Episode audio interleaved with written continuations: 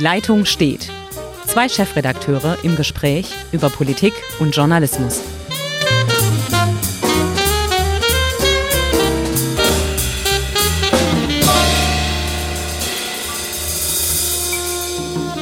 Willkommen zur ersten Folge von Die Leitung steht.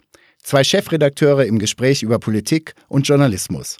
Mein Name ist Hendrik Roth, ich bin der Chefredakteur der Schwäbischen Zeitung in Ravensburg. Und am anderen Ende der Leitung sitzt mein alter Kollege Uli Becker, Chefredakteur der SWP in Ulm. Naja, das ist ja schon wieder eine Beleidigung, Hendrik. Alter Kollege. Also, ja. mein Name ist Ulrich Becker. Ich bin Chefredakteur der Südwestpresse und ähm, ja, möchte mich mit meinem besonders alten Kollegen Hendrik Roth ähm, über ein paar Themen unterhalten, die uns in der Redaktion in der vergangenen Woche oder in der vergangenen Zeit bewegt haben. Wobei auch besonders alt heißt ja auch bestimmte Wertigkeit und Schätzung, nicht wahr? Ja, ja, das ist bei dir natürlich unerreicht. Also deine ja. sag mal, Kenntnis der Dinge und deine Einschätzung, da kann ich natürlich nicht mit. Hm. Gehen wir lieber jetzt mal sachlich auf ein paar Themen ein, über die wir heute sprechen wollen. Jo. Mein Vorschlag ist, wir reden mal über die CDU. Bundesparteitag ist zu Ende. Im letzten Jahr war vorbei und jetzt geht es in die Zukunft. Äh, jetzt haben sie sich getroffen, die AKK, klingt ja eigentlich mehr wie so ein Maschinengewehr, war bei der CSU. Ähm, wie hast du denn das da gesehen? Ja, also ich habe ähm, mir das angeschaut und dachte, hoppla, was ist denn da passiert? Hat also der ähm, bayerische Schneesturm sämtliche Streitigkeiten begraben.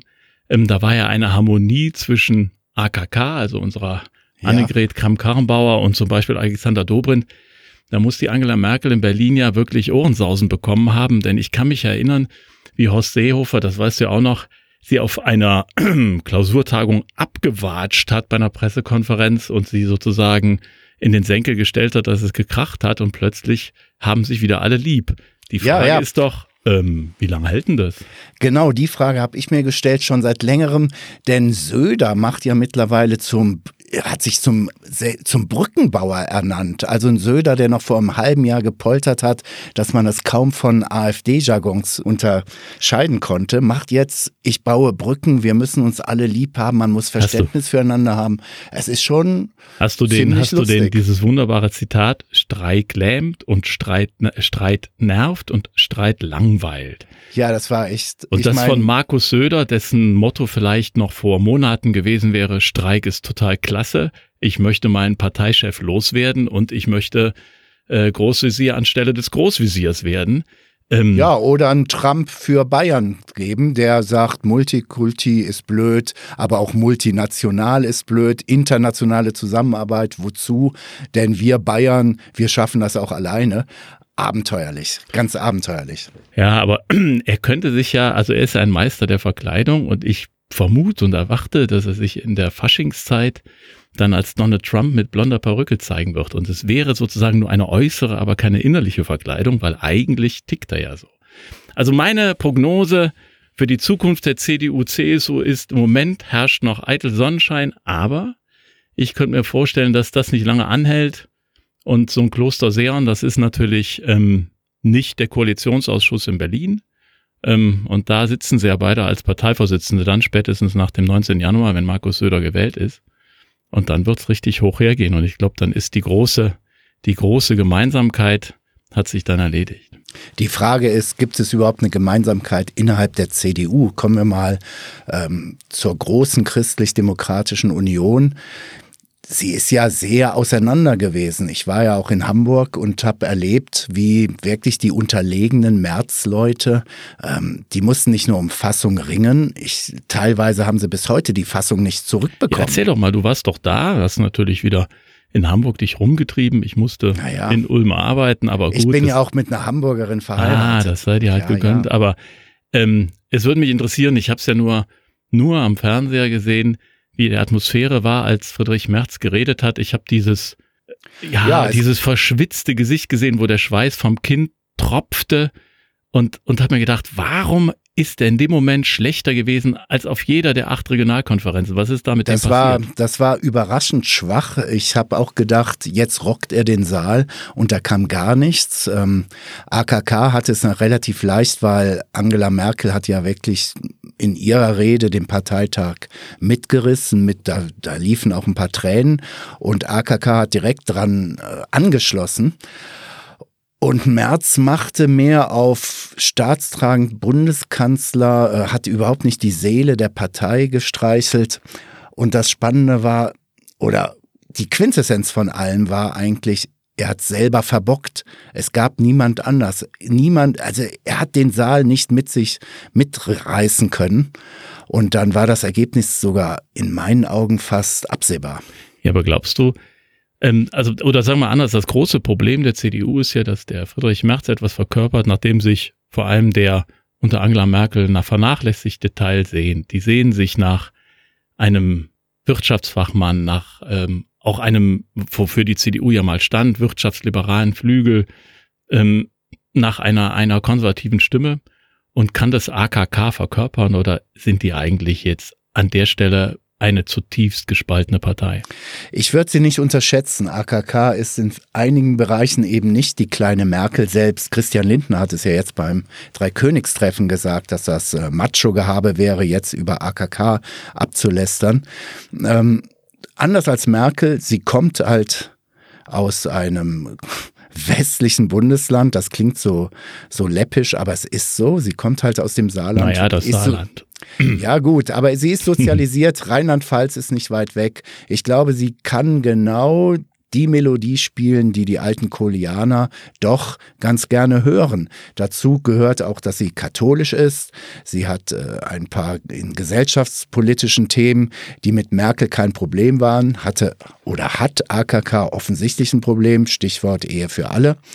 Ich glaube schon, dass AKK mit der Zeit sich da freischwimmen kann, wenn sie es geschickt macht und sehr wohl einige Teile des Märzflügels wieder ja, äh, einfangen aber ich glaube, Ich glaube, das ist ja dann doch die Sicht derer, die professionell darauf schauen. Und wenn ich mir die Kommentare und auch vor allem die, die Leserbriefschreiber anschaue, die sich jetzt zu äh, Frau Kramp-Karrenbauer äußern und sagen, AKK ist nur eine Fortsetzung von Merkel, nichts wird sich verändern, alles geht weiter wie bisher. Ja dann habe ich halt meine Bedenken, ob sie, und du hast vollkommen recht, ähm, sie ist natürlich in Teilen auch konservativer als Angela Merkel, aber ob sie das dann hinkriegt und diesen Flügel der CDU mitnimmt und ob sie in der Lage ist, diese, ja, diese, diese nach rechts abgedrifteten Wähler, die jetzt keine Heimat mehr haben, ob sie die wieder einfangen kann. Und ich befürchte, dass der CDU es nicht gelingt, und das war ja das, was Merz sich auf die Fahnen geschrieben hat, hatte, äh, er, er macht die AfD wieder zur, zur Kleinpartei. Ich glaube nicht, dass das AK, AKK gelingen kann, weil sie halt genau dieses Gefühl nicht bedient. Vielleicht ist es sogar inhaltlich so, dass sie es könnte, aber das Gefühl bedient sie nicht. Und ähm, wenn man so schaut, wie sie jetzt mit März umgesprungen ist, also das aber Angebot. Brauchen wir jetzt mehr Gefühligkeit in der Politik statt Fakten? Na klar, also das ist ja leider, leider Gottes haben wir ja, sind wir ja so weit, dass wir auch die Menschen wählen und nicht nur die Inhalte. Und ähm, da müssen wir uns, da brauchen wir uns ja ähm, nichts vorzumachen. Die Leute und die Menschen müssen ja den Politikern vertrauen, dass sie etwas umsetzen, von dem sie sich erhoffen, dass es passiert. Und da gibt's halt eine gewisse Klientel, die, glaube ich, der AKK kein Vertrauen schenken wird. Also ich Vertrauen und Gefühl gehört genauso dazu wie Inhalte. Ich glaube, beides muss übereinstimmen. Ähm, und da hat sie, glaube ich, ähm, ein Problem, was sie nicht so ganz lösen wird können, um die CDU wieder größer und stärker zu machen, als sie jetzt ist. Und sie macht ja auch den Fehler, das finde ich ist ein echter Fehler. Ähm, Friedrich Merz hat ja zu Weihnachten in einem Interview sich angeboten, ich, ich würde als Wirtschaftsminister ins Kabinett eintreten und dann hat sie ja gesagt in der Zeit, na ja, ich gucke mich so am Kabinettstisch um, der ist ja vollzählig. Und ich finde, das macht man nicht. So geht man danach nicht ja. um, wenn man auf dem Parteitag gesagt hat, O-Ton, also du warst da, ich habe es nur gesehen, ja. O-Ton, Friedrich Merz muss eine starke Stimme in der Partei bleiben. Aber da kann ich wirklich sagen, das ist eine direkte Folge dieses Parteitages. Ähm, wir sagen immer, die Partei ist da gespalten oder anderer Meinung. Das war wirklich hoch emotional und eine andere äh, Top-Politikerin aus Baden-Württemberg, nicht Annette Wittmann-Mautz, die hat ganz, ganz aktiv äh, für AKK geworben. Ähm, da war eine Spannung zwischen diesen zwei, nennen wir sie es mal Flügel, obwohl Flügel ist, glaube ich, trotz allem der falsche Begriff, oder dieser zwei Lager. Die Spannung war äh, mit Händen zu greifen und ich glaube, das sind so nochmal die Nachwirren. Ich frage mich allen Ernstes, ob wirklich Friedrich Merz, er wurde teilweise so, als wäre es der Messias für die CDU. Ähm, das werden wir jetzt, glaube ich, im kommenden Jahr sehen, ob er sich nochmal in eine Position bringt oder ob er es überhaupt will. Da sind ja auch einige Zweifel. Und dann werden wir sehen. Im Grunde würde ich gerne mal ein bisschen in einen anderen Themenbereich dann kommen, nämlich wenn wir reden von Gefühligkeit und wie du eben die Aufgabe von Politikern beschrieben hast, wie sieht's denn in Baden-Württemberg mit den Grünen aus? Was passiert denn ohne einen Kretschmann? Und deshalb nur die Frage an dich. Du bist ja auch viel im Land unterwegs. Ähm, glaubst du, Kretschmann tritt nochmal an oder was passiert da bei den Grünen? Ganz schwierige Frage. Also ich glaube, Kretschmann hat sich selber noch nicht wirklich entschieden. Er ist ein Mensch, der die Mühen der Politik spürt. Also wenn du ihn auf Terminen siehst, du siehst ihn ja auch des Öfteren, ja. du siehst, er, er, er er spürt die Mühen der Politik, auch in seinem Alter jetzt mit 70. Es ist ja auch ein Riesenpensum, dass immer dieses Politiker-Bashing also was, was, was, was der leistet, das ist schon, schon, schon ja. irre. Ja. So, aber er spürt das. Manchmal, wenn man mit ihm spricht, sieht man es ihm geradezu an, wie die, wie die Schultern gedrückt sind. Aber, und ähm, das, das, äh, ich glaube, wir waren sogar beide in dem, in dem Hintergrundgespräch, ähm, man merkt natürlich, wie er jetzt auflebt, weil er merkt, die Richtung seiner Partei hat sich verändert. Von den ja. Fundis, äh, Trittin und, und Hofreiter ähm, weg zu, zu Habeck äh, und, und Baerbock. Und er merkt, plötzlich sind die Grünen auf einer Spur, die er in Baden-Württemberg gelegt hat, aber die bisher im Bund eigentlich fast unmöglich war. Und das macht ihn im Moment unglaublich, glaube ich, wieder stark und da macht ihm Politik Spaß. Und da wäre meine Vorhersage, wenn sich dieses Gefühl verfestigt und ähm, Habeck hält sich ein bisschen über Twitter und andere Netzwerke zurück und, und, und äh, übertut jetzt nicht, dann könnte ich mir vorstellen, dass er wieder Spaß daran hätte anzutreten. Also das ist so meine Prognose und er wird dann antreten, wenn Thomas Strobel für die CDU antritt, weil er weiß, dann gewinnt er. Das war ja eine der lustigen Sachen, ähm, weiß noch, im letzten Jahr, wir reden, wir sind ja jetzt schon in 2019, da gab es mal ein, zwei Tage solche wirren Meldungen, äh, Friedrich Merz wäre auch ein möglicher Spitzenkandidat für Baden-Württemberg. Also das war ja auch dann so eine absurde Positionierung. Ja, absurd, absurd, klar, absurd, aber er hat hier ja seine Freunde sitzen, deshalb glaube ich auch, dass genau. die Entscheidung, ähm, da sind wir nochmal so klein Schlenk zurück, aber wir können gleich zu den Grünen zurückkommen, aber klein Schlenk zurück, da sind wir natürlich auch, Baden-Württemberg hat natürlich die Entscheidung gegen Friedrich Merz extrem getroffen, weil die alte Garde äh, um Oettinger, äh, um Strobel, äh, das sind natürlich alles Leute, die hätten, und Wolfgang Schäuble vor allem, die hätten natürlich alle gerne Merz ähm, an der Spitze der CDU gesehen und als möglichen Kanzlerkandidaten und ähm, Wolfgang Schäuble lässt ja auch nicht locker, der, der porkelt ja weiter in Interviews und sagt, ja. Ah, ah, ah, also noch ist die Kandidatur nicht entschieden, nur weil AKK äh, äh, Vorsitzende geworden ist. Also da sieht man, ähm, wie das die Leute umtreibt und diese Märzpersonalie oder die, die Spekulation war natürlich auch so ein bisschen Verzweiflung, ähm, weil man hier im Land nicht weiß, wie, wie kommen wir hier voran, denn also meine, meine Meinung ist, einen charismatischen Spitzenkandidaten sehe ich nicht. Siehst du den für die CDU? Nee, nicht wirklich. Und ähm, ein Zeichen ist dann offensichtlich nennen wir es mal so, die Nervosität von Wolfgang Schäuble oder die fehlende Gelassenheit oder die fehlende Souveränität, ähm, da jetzt nochmal nachzulegen. Denn ähm, ich habe so in Hamburg erlebt und ich habe es von mehreren Delegierten gehört, die wollten eigentlich ähm, März wählen und die waren stinksauer über das Interview von Schäuble in der FAZ, das er am dem Freitag veröffentlicht hat äh, wo die wirklich gesagt haben, wir wollen keine Retro-CDU, wir wollen kein Wiedererleben der 1990er Jahre, wir sind im 2018, wir müssen nach vorne blicken. Und das wird ja wohl auch Schäuble, denn die Niederlage von März war natürlich auch eine klare Niederlage von Schäuble. Und ja, dass er jetzt, ich meine, er ist Bundestagspräsident, er ist eine absolut wichtige Persönlichkeit in der Bundesrepublik. Und er geht weiter rein in dieses, das nenne ich jetzt mal ein bisschen disputierlich, dieses Klein-Klein der Parteipolitik. Eigentlich als Bundestagspräsident ist es gar nicht seine Rolle und seine Aufgabe. Also ja. das wäre dem Norbert Lammert niemals ähm, eingefallen. Aber das zeigt, dass er A, also ich glaube tatsächlich, dass er überzeugt ist, dass die CDU nicht auf dem richtigen Weg ist, aber B auch, da sind wir wieder bei den Gefühlen, die ja offensichtlich keine Rolle spielen in der Politik oder angeblich bei den Gefühlen, weil er ist eigentlich von Angela Merkel sowas von enttäuscht, die ihm ja, ja. Ähm, auch die Kandidatur zum Bundespräsidenten zerschossen hat, dass er irgendwann mal Heimzahlen ist vielleicht zu viel gesagt, aber er hat auch äh, keine Veranlassung, ähm, dass er sozusagen ähm, ja ein Stück weit ein Stück weit versucht, ähm, alte Rechnungen zu begleichen ja. oder ja Verletzungen, die er ja in der Politik so oft erfahren hat, auch äh, durch Helmut Kohl, versucht auszugleichen. Anders kann ich mir das nicht erklären, weil er müsste im Grunde einsehen, äh, die Schlacht ist geschlagen, wir haben das nicht geschafft. Ja. Also jetzt Augen zu und durch und nach vorne schauen und versuchen jetzt äh, mit AKK das Ding zu machen. Da stimme ich dir in der Analyse komplett zu und deshalb würde ich gerne noch mal ein bisschen spekulieren. Wir haben eben, eben über die Grünen gesprochen. Äh, am Wochenende gab es ein Interview mit, äh, mit unserem Bundesfinanzminister Scholz, der so quasi gezeigt hat, ich bin bereit für die Kanzlerschaft und jetzt gibt es unheimlich viel Häme auf die SPD, weil sie bei 15 Prozent ist und sie sagen, haha, so eine Partei will einen Kanzler stellen, ist ja lachhaft. Äh, A, finde ich diese Position oder diese Bewertung gegen die SPD nicht fair, aber fair, über Fairness brauchen wir jetzt nicht zu reden. Nochmal Gefühligkeit. Müssen dann nicht auch die Grünen irgendwann sagen, so, jetzt stellen wir einen Kanzlerkandidaten? Ich glaube, das werden sie auch tun. Also, also ich, davon bin ich fest überzeugt. Das werden sie nicht zu früh tun, aber ähm, wenn es in Richtung der nächsten Wahlen geht, jetzt haben wir ja natürlich ähm, äh, gerade erst Halbzeit, auch noch nicht mal Halbzeit. Ähm, also 2017 geht es ja erst wieder los. Äh, Entschuldigung, ähm, 2021. Ja.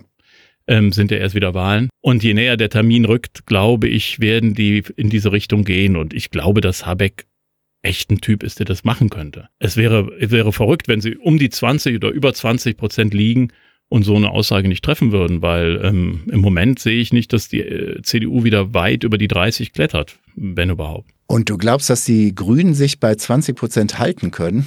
Da habe ich so meine Zweifel, denn dieser linke Flügel, der ist ja nicht weg. Ähm, und jetzt nur noch so Oberrealus, äh, die, die jetzt die Oberrealos sprechen jetzt schon teilweise eine Sprache mit Abschiebung von Asylbewerbern. Da sehe ich keinen Unterschied zur CDU und so weiter. Irgendwann, glaube ich, wird das Gegrummel auf der linken Seite der Grünen doch wieder so stark werden, dass die Debatten wieder aufbrechen. Naja, also diese, diese, jetzt sind sie aber in Richtung 20 Prozent gegangen. Die 20 Prozent zu verteidigen wird natürlich extrem schwierig. Aber die Grünen haben sich natürlich als Partei verändert und ich glaube, da steht jetzt die Grundsatzdebatte an, welche Partei man sein will. Und ich, wenn die Grünen in diese konservative Richtung weitergehen, dann bedienen sie eine Klientel, die heute in den Großstädten sitzt, die im Herzen konservativ ist, die gut verdient, die aber gleichzeitig eine gewisse ökologische Vorstellung vom, von der Welt hat und wie die Welt sich weiterentwickeln soll. Und die finden in der CDU keine Heimat, die finden die Heimat auch nicht in der FDP. Nicht umsonst hat ähm, äh, Christian Lindner gestern äh, auf dem Dreikönigstreffen gesagt, ja, wir müssen auch mehr in die Ökologie gehen. Also die FDP merkt, da, da äh, äh, ähm, schwimmen mir die Fälle davon, gerade bei der gut verdienenden Klientel, die sie ja äh, haben will. Und wenn die Grünen in diese Richtung gehen, können sie der CDU noch viel mehr Stimmen abjagen. Die CDU muss aufpassen. Vielleicht ist deshalb auch die Wahl von AKK nicht strategisch gar nicht verkehrt. Die muss aufpassen, dass ihr da nicht zu viel abhanden kommt an Wählerpotenzial.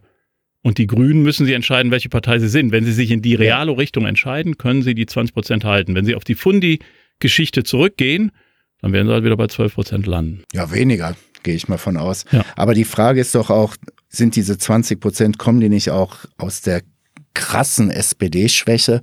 Sind es nicht auch, wenn du so willst, eher so Linksliberale, die jetzt nach einer Heimat suchen, sie in der SPD nicht mehr finden, ähm, der Sprung zu Christian Lindner für sie zu groß ist und dann mache ich halt so ein, ja, so ein Kannst du mir wirklich sagen, wo Herr Habeck steht? Ich kann es dir nicht sagen. Ich halte Herrn Habeck in einigen Punkten für sehr telegen, sehr eloquent und dann hört man sich das nochmal an und fragt sich, was hat er eigentlich gesagt? Ja, das ist halt die grüne Mitte. Also da, da hat er sich jetzt positioniert, ist in die Mitte gerückt und ist halt ein Konservativer mit grünem Anstrich. Das, das, das ist so, aber das trifft natürlich teilweise das, was, was viele Menschen ähm, heute hören wollen. Ähm, also ich, es setzt ja voraus, also wenn es an der Schwäche der SPD läge, und ich glaube, du hast recht, es liegt äh, zum großen Teil daran, aber damit sich das dreht, müsste die SPD ja wieder stärker werden. Und wo siehst du die SPD überhaupt wieder? nicht. Also ich im Moment überhaupt Gar nicht. nicht, nein. Also wenn man, wenn man Überhaupt der Parteispitze sagt, in den Kommentaren hast du es auch gelesen, die sich vor, weiß ich nicht, vor einem halben Jahr gerade mal äh, zusammengerauft hat, die müssen sich jetzt erneuern, aber die haben sich ja gerade gehäutet und erneuert und, und versucht, äh, die Partei wieder auf neue Füße zu stellen. Und ähm, wenn das schon nach einem halben Jahr schon nicht mehr reicht und vorher hat man den Kanzlerkandidaten in, in Rekordzeit und, und äh, SPD-Vorsitzenden in Re Rekordzeit äh, pulverisiert, wo soll da die Erneuerung herkommen? Keine Ahnung. Sie haben, in meinen Augen haben Sie auch gar keine Antworten. Ähm, Stichwort ist die Digitalisierung. Ähm, man merkt, die SPD hat ein Problem mit ihrer sehr, sehr ehrenvollen Tradition, halt vorne in der Arbeiterschaft zu sein. Und sie wissen jetzt gar nicht mehr, wie habe ich überhaupt noch eine Kernklientel? Ich glaube, sie haben sie einfach nicht mehr, wie, wo man auch wirklich drüber nachdenken müsste, wie stellt man sich als Sozialdemokrat auf, um irgendwie Zukunft zu haben.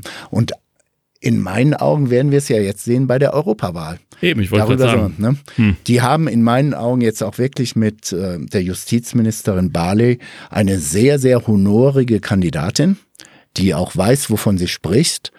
Und die Prognose ist trotzdem verheerend. Naja, die ist ja, also wenn wir jetzt bei dem Feld sind und, und, und gehen mal aus Deutschland raus, die Prognose für die Europawahl ist ja insgesamt verheerend. Also so, es gibt ja nicht wenige Experten, die sagen, dass die Rechtspopulisten ähm, insgesamt 30 Prozent im Europaparlament erringen werden oder 30 Prozent der Sitze. Ja.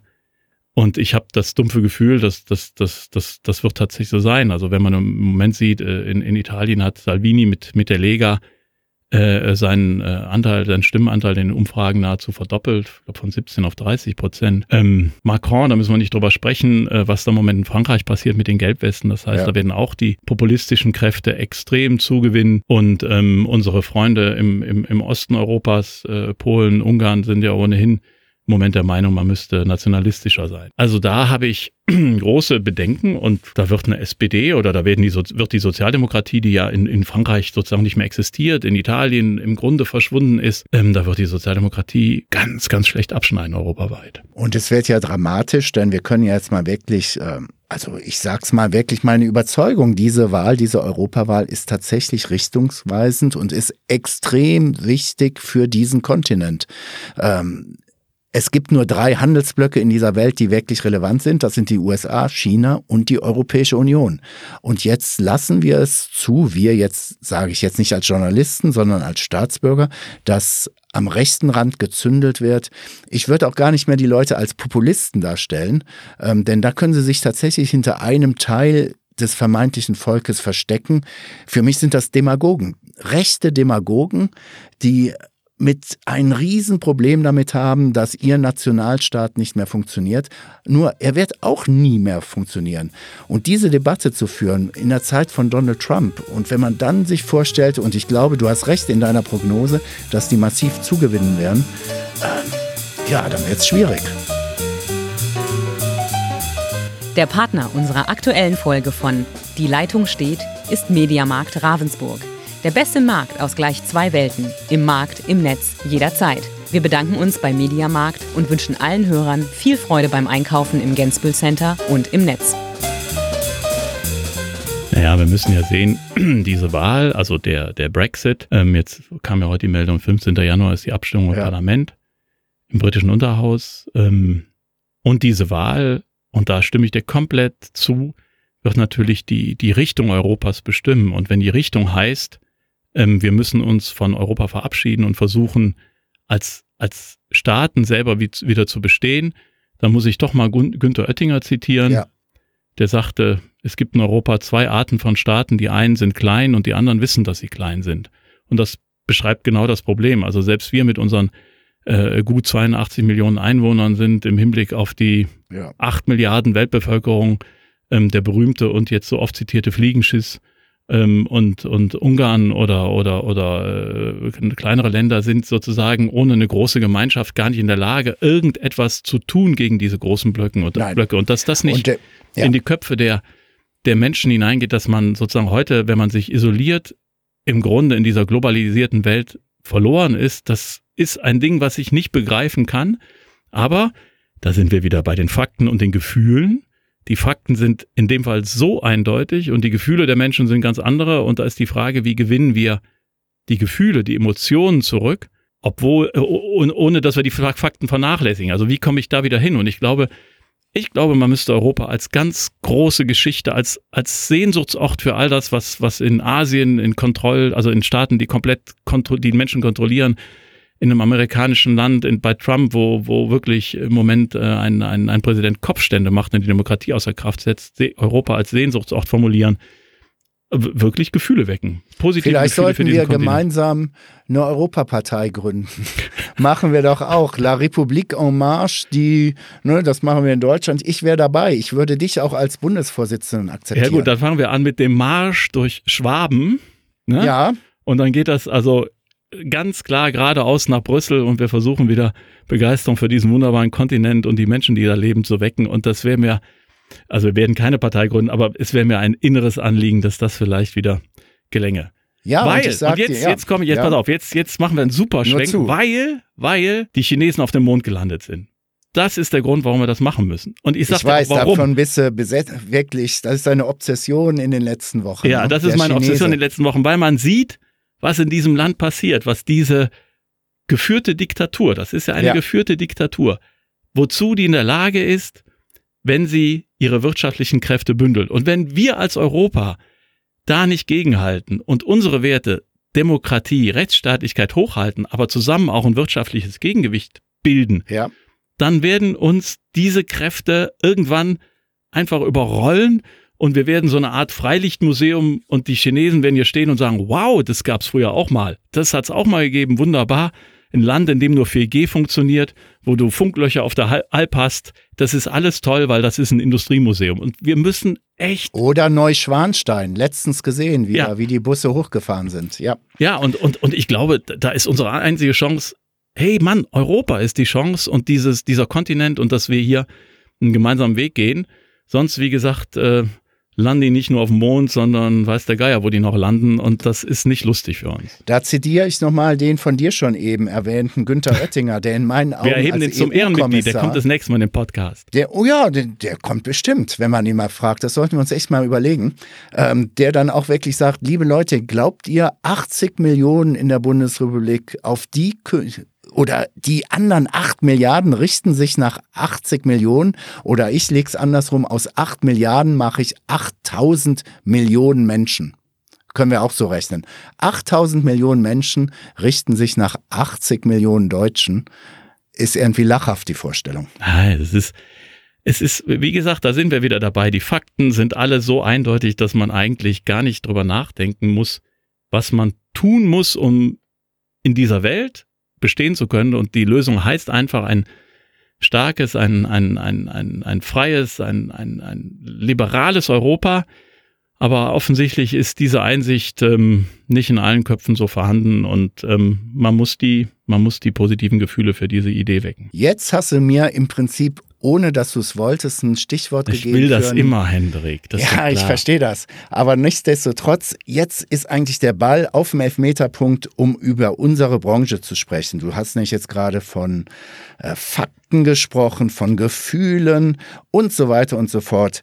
Was den Spiegel jetzt seit mehreren Wochen durchschüttelt, ähm, ist schon gruselig und hat auch Auswirkungen auf alle Nicht-Spiegeljournalisten. Oder wie siehst du das? Also du sprichst ja Klaas Relotius ja. an, den preisgekrönten Autor, der ähm, zugeben musste oder wodurch durch einen mutigen Reporter des Spiegel, ja. im Übrigen, das darf man ja auch nicht ganz vergessen, durch einen mutigen Reporter des Spiegel, der da nicht locker gelassen hat, einfach ans Licht gekommen ist, dass, sagen wir mal, 70 bis 80 Prozent dieser Geschichten Fake News waren, frei erfunden, fabuliert, Fantasie. Und als ich das gehört habe, habe ich gedacht, was für ein also jetzt mal ein Riesenmist, ja. wir sind ohnehin im Moment in der Debatte, äh, Fake News, sind die Journalisten mitbeteiligt an der Verbreitung von Nachrichten, die, die nur eine gewisse Interessen bedienen. Und dann kommt so ein Ding vom, vom, von den Verteidigern der Demokratie, vom großen Spiegel, die sich da an der Speerspitze der freien Presse in Deutschland sehen. Und da ist einer, der hat auf Deutsch gesagt beschissen und betrogen, dass es kracht. Und ähm, der Image-Schaden ist für den Spiegel gewaltig und für uns aber auch wirklich Und schlimm. haben wir jetzt unabhängig davon, aber ich glaube, das siehst du ähnlich. Ich sehe unsere Zeitung, wir sind Handwerker. Ich glaube, wir sollten uns, und wir tun es, wir orientieren uns tatsächlich an den Fakten und schreiben darüber. Wir fangen nicht an zu dichten, sonst wären wir alle irgendwelche Poeten oder hätten schon Riesenbücher veröffentlicht, die zu Millionen auflagen. Sind wir nicht, wir sind ganz simple Handwerker. Und jetzt nur die Frage, hat der Relotius nicht auch quasi als sehr talentierter Handwerker, der dazu ein, sehr sprachmächtig ist, nicht einfach die Gefühle und Wünsche bedient, die die Spiegeloberen von ihm hatten? Naja, also es gibt ja immer, wie, wie, wie, wie immer im Leben gibt es zwei Seiten. Einer, der betrügt und der andere will betrogen werden. Und ich glaube, dass der Glas Relotius im Grunde das bedient hat, was die Redaktion hören wollte. Ja. Er hat in Minnesota äh, einen kleinen Ort besucht, der äh, mehrheitlich Trump gewählt hatte. Und dann hat er sich einfach mal die Welt schön gemalt und hat gesagt, das sind alles glühende Trump-Anhänger, vom Bürgermeister bis zu den einfachen Leuten, zu den Arbeitern und hat daraus eine Geschichte gestrickt, die nichts mit der Wahrheit zu tun hatte. Warum hat die funktioniert? Bei einer Dokumentation, die Ja. 60 Leute beschäftigt. Der Spiegel beschäftigt 60 Leute, die nichts anderes tun, als zu kontrollieren, ob alles stimmt in ihrem Heft. Warum hat das funktioniert? Weil sie es hören wollten. Weil sie wollten, dass die Geschichte so ist, wie Klaas Relotius die geschrieben hat. Und das ist wie mit des Kaisers neue Kleider. Da steht einer ohne Kleider und alle klatschen, wie toll er angezogen ist. Sie wollten das so sehen. Sie wollten das so sehen und deshalb ist das durchgegangen. Und da haben wir natürlich, wir Journalisten, da müssen wir aufpassen, glaube ich. Das ist, wir, wir, du hast vollkommen recht, wir sind Handwerker, aber ich denke, da müssen wir viel, viel wachsamer noch sein und uns jedes Mal hinterfragen, weil die Wahrheit, auch in diesem kleinen Ort in Minnesota, ist halt ganz anders. Die ist auch differenziert und nicht schwarz-weiß, sondern grau. Und das ist das Aber ist es vielleicht nicht nochmal, ich möchte jetzt doch mal, und ich, bei dir wird es nicht anders sein, ich bin mit dem Spiegel groß geworden. Ich habe mit 12, 13 angefangen zu lesen. Für mich war damals ähm, ja, der Montag mit das Spannendste schlechthin, um den Spiegel zu haben. Ähm, nochmal, ist da nicht auch ein gehöriges Maß an Selbstgerechtigkeit? Jetzt wird dieser Mann, mit dem Sie davor ganz stolz herumgereist sind, hier wieder da den Preis und dort bekommen, ähm, jetzt wird er in einer Brutalität hingerichtet. Ja, er hat betrogen, ähm, aber er hat zugespitzt, er hat genau das gemacht, was die Redaktion von ihm verlangten. Nochmal sprachlich, nochmal schönere Girlanden hingelegt und so weiter und dann zugespitzt und dann kommt die Geschichte so, wie es die Leute erwarten. Und jetzt gibt es nur einen einzigen Schuldigen, er selbst. Ich sehe das ein bisschen anders. Aber das ist ja das, was ich eben sagte. Also er ist ein Hochstapler, aber es gab halt eine Menge, die haben sich betrügen lassen. Aber ich meine, eigentlich kannst du es doch zurückspielen. Was würdest du denn machen in der Redaktion, wenn du, wenn du so einen Skandal aufdecken würdest? Du musst dich doch dann eigentlich so klar distanzieren, sonst, wenn du es anders machst, wird es dir auch vorgeworfen. Also, oder wie siehst du das? Ja, ist schwierig. Man hat nur das Gefühl, jetzt sind wir wieder bei der Gefühligkeit, die wir jetzt in unserem ganzen Gespräch haben, ähm, dass sich manche Leute sich das da in Hamburg sehr leicht machen. Und ich bin mir recht sicher, man erlebt es ja auch im Redaktionsalltag, dass Geschichten zurückgegeben werden. Ah, das ist zu holprig, mach das doch mal ein bisschen eleganter. Und dann geht da die Sonne auf, die es vielleicht gar nicht gab. Dann gibt's da das Häuschen, was schöner ist. Und irgendjemand läuft auch nochmal durch die Prärie so weiter. Also, wo, wo die sagen, jetzt lass mal deiner, deiner Fantasie freien Lauf. Es ist der Reportage wählen. Und das ist der Punkt, was mich mass massiv stört. Ja, aber dann, Hendrik, dann gebe ich dir doch jetzt an der Stelle absolut recht und sage, zu viel Gefühl, wir müssen an die Fakten Ja. denken und da gab es ja mal einen Chefredakteur, der sagte immer Fakten, Fakten, Fakten und immer an die Leser denken, auch lange Ja, her. Gott. Ah Gott, Ja. ja. ja, lange her. Aber äh, ist ja erstmal erstmal nicht verkehrt, ähm, dass die Fakten zunächst stimmen müssen, ähm, bevor man dann schöne Worte drumherum strickt, äh, um das Ganze lesbar und gut lesbar zu machen. Bei den Fakten habe ich noch eine andere Sache, über die ich noch kurz vielleicht zum Abschluss reden würde. Ich finde, dass darüber könnten wir regelmäßig in unserem Podcast sprechen, so unsere Lieblingsfalschmeldungen des Jahres oder der Woche oder des Monats, die sich dann in den sozialen Medien halten. Denn ich bin mittlerweile sehr, sehr kritisch, was soziale Medien anbelangt. Wir sind zwar alle dabei, aber ich glaube tatsächlich, dass diese Instabilität, über die wir eigentlich die ganze Zeit schon sprechen, ähm, natürlich fußt auf den technischen Möglichkeiten der sozialen Medien. Da haben wir als Zeitung, um es mal, doch, ich bring's jetzt mal so auf den Äther, ähm, wir haben die Deutungshoheit verloren. Und wir können schreiben, das und das ist passiert und es dauert ungefähr 30 Sekunden, ob es dann durch Bots, also Roboter und so weiter oder von anderen Demagogen ist, kommt eine andere Version und wir müssen mit dieser Version fast konkurrieren. Und das finde ich gefährlich, sehr gefährlich. Total, total. Und da gibt es wirklich so ein paar Sachen. Ich wollte mir mal eine meiner Lieblings, aber nicht Liebling, weil ich diese Meldung so toll oder lustig finde, sondern wo ich sage, genau das soll jetzt passieren. Es wird gehetzt. Erzähl. Es wird gehetzt. Bei, ähm, erinnerst du dich an die Essener Tafel, wo die Verantwortlichen in Essen gesagt haben, wir nehmen jetzt mal keine Ausländer an, ähm, weil, klar, also die sich immer genau. vorgedrängelt haben und die armen Deutschen so, bekamen nichts zu essen. Da war auch was dran. Jetzt komme ich ja auch ursprünglich aus dem Ruhrgebiet. Ich sehe die Jungs da an der Tafel nicht als plötzliche Rechtsradikale, sondern die, die haben so eine gewisse Robustheit, um dazwischen zu gehen und sagen, du jetzt mal nicht. Aber für mich meine Lieblings, also diese schlimmste Falschmeldung auf Facebook war, laut Merkel ist Flüchtlingen bei den Tafeln unbedingter Vorrang zu geben. Das wurde da behauptet und ging durch die Decke. Das hat die Merkel nie gesagt. Und immer wenn man dann gesagt hat, hier, Moment mal, das stimmt doch von vorne bis hinten nicht, ja, du bist ja selber Fake News, Lügenpresse, geh weg. Ja, also das ist ja genau das Problem. Aber das ist wie bei Klaas Relotius. Du, die, die das verbreitet haben, wussten, da gibt es ganz viele, die wollen das hören. Die wollen hören, dass Frau Merkel sowas gesagt hat. Auch wenn es nie gefallen ist, dieses Zitat, ich erinnere mich gut. Und das verbreitet sich natürlich, und da hast du vollkommen recht, das sind Bots und Trolle und äh, was auch immer im, im Netz das verbreitet. Und dann hast du plötzlich hunderttausendfach geteilt und du kriegst es nicht mehr eingefangen. Das ist wie, wie, wie, wie, eine, wie eine Lawine, die abgeht und du kannst sie nicht mehr aufhalten, obwohl du hinterher rufst, halt, halt, ist alles äh, erstunken und erlogen. Die Frage ist jetzt an uns, die jetzt seit wir haben am Anfang gesagt, mein alter Bekannter, mein alter Freund. Wir können es ja mal sagen, wir sind beide über 50 ah. und wir sind jetzt seit drei Jahrzehnten grob in der Branche. Ähm, wie reagieren wir darauf? Ich, ich suche da verzweifelt auch nach Antworten. Ich versuche so viel Transparenz wie Möglichkeit wie möglich zu schaffen.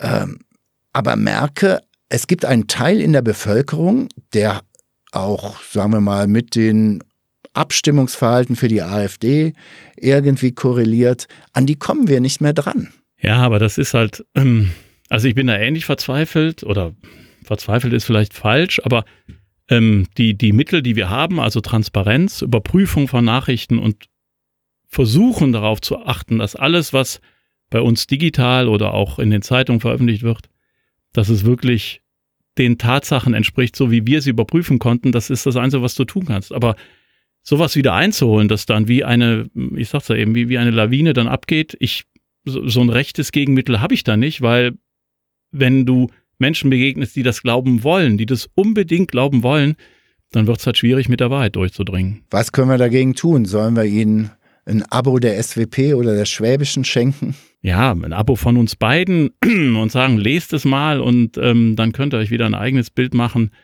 Ähm, aber das ist ja, das ist ja genau der Punkt. Also wer, äh, wer liest, hat mehr vom Leben. Also man, also nicht nur drei, drei äh, Twitter-Nachrichten oder eine Facebook-Nachricht oder ein Instagram, äh, eine Instagram-Nachricht lesen, sondern auch mal ähm, noch nicht mal bei uns, Hauptsache bei einer, bei einer guten Zeitung oder bei einem guten Kollegen vom TV nachschauen, war das wirklich so, ist das wirklich so, mich informieren. Aber ähm, da sind wir dann, wir können dann den nächsten Podcast draus machen bei ich der Filterblase im Netz. Das, dass ich nur noch das höre, was ich, was ich am Ende hören will. Wir sind nämlich auch ein bisschen in unserem Werbeblock jetzt abgenommen. Ja, ja, ja, das muss ja, ja auch sein. Ja. Also, Werbeblock. Ähm, Fake News, ich bringe das nächste Mal eine mit. Wunderbar. eine Lieblings-Fake News und ich schlage vor, wir bringen jeder einen Auszug aus einem Leserbrief mit, wo wir merken, der will uns nicht mehr glauben. Ich glaube, die hast ah, du wunderbar. zu Dutzenden, ich habe die auch zu Dutzenden, wo wir merken, Mensch, wir, wir dringen nicht mehr durch. Ähm, damit mal die Zuhörer merken, da gibt es ein paar, da haben wir einfach keine Chance mehr, dass wir mit Wahrheit und gutem Journalismus vorankommen. Das ist ein prima Schluss, denn man könnte jetzt auch ein bisschen nochmal die Ironie einschalten. So viel Zeit haben wir heute auch nicht mehr, denn gleich ruft Angela Merkel an und sagt, was wir für morgen berichten. Das hat sie eben schon vorher. Ah, bei dir mich vorher schon. angerufen und hat gesagt, Herr Ja. Becker, also das sagen Sie heute bitte nicht. Ähm, ich habe dann gesagt, Frau Merkel, wir müssen noch ein bisschen verhandeln. Sagt sie, sonst verbinde ich zu AKK. Und da habe ich gesagt, okay. Das ist okay, vernünftig. Ich muss nämlich noch Ja. bei der NATO anrufen. Ich habe so eine Checkliste, wo ich so, ne, und dann ist an dem Tag, heute ist die NATO dran und morgen rufe ich, ich weiß noch Ich, ja, gar da nicht. muss wen ich ja immer hier zum Standort äh, multinationale Führungskräfte, muss ich immer hier auf den äh, Michelsberg mich da melden. Ah, Ähm, aber das sind immerhin Generäle, Rapport. ne? Ja, Rapport. Ja, super. So ist das so mit uns Journalisten. Dann wünsche ich eine schöne Woche. Und das machen wir. Wir bringen gute Fake News mit und ein paar Leserbriefe. Ähm, die haben es in sich und sind eigentlich ganz amüsant, wenn man unpolitisch ist. Ja gut, dann die Leitung steht zwar noch, aber ich wünsche auch allen Zuhörern eine gute Woche. Dir natürlich auch nach äh, Ravensburg und ähm, bis dahin. Alles klar. Bis die Tage. Ciao, ciao. ciao. ciao.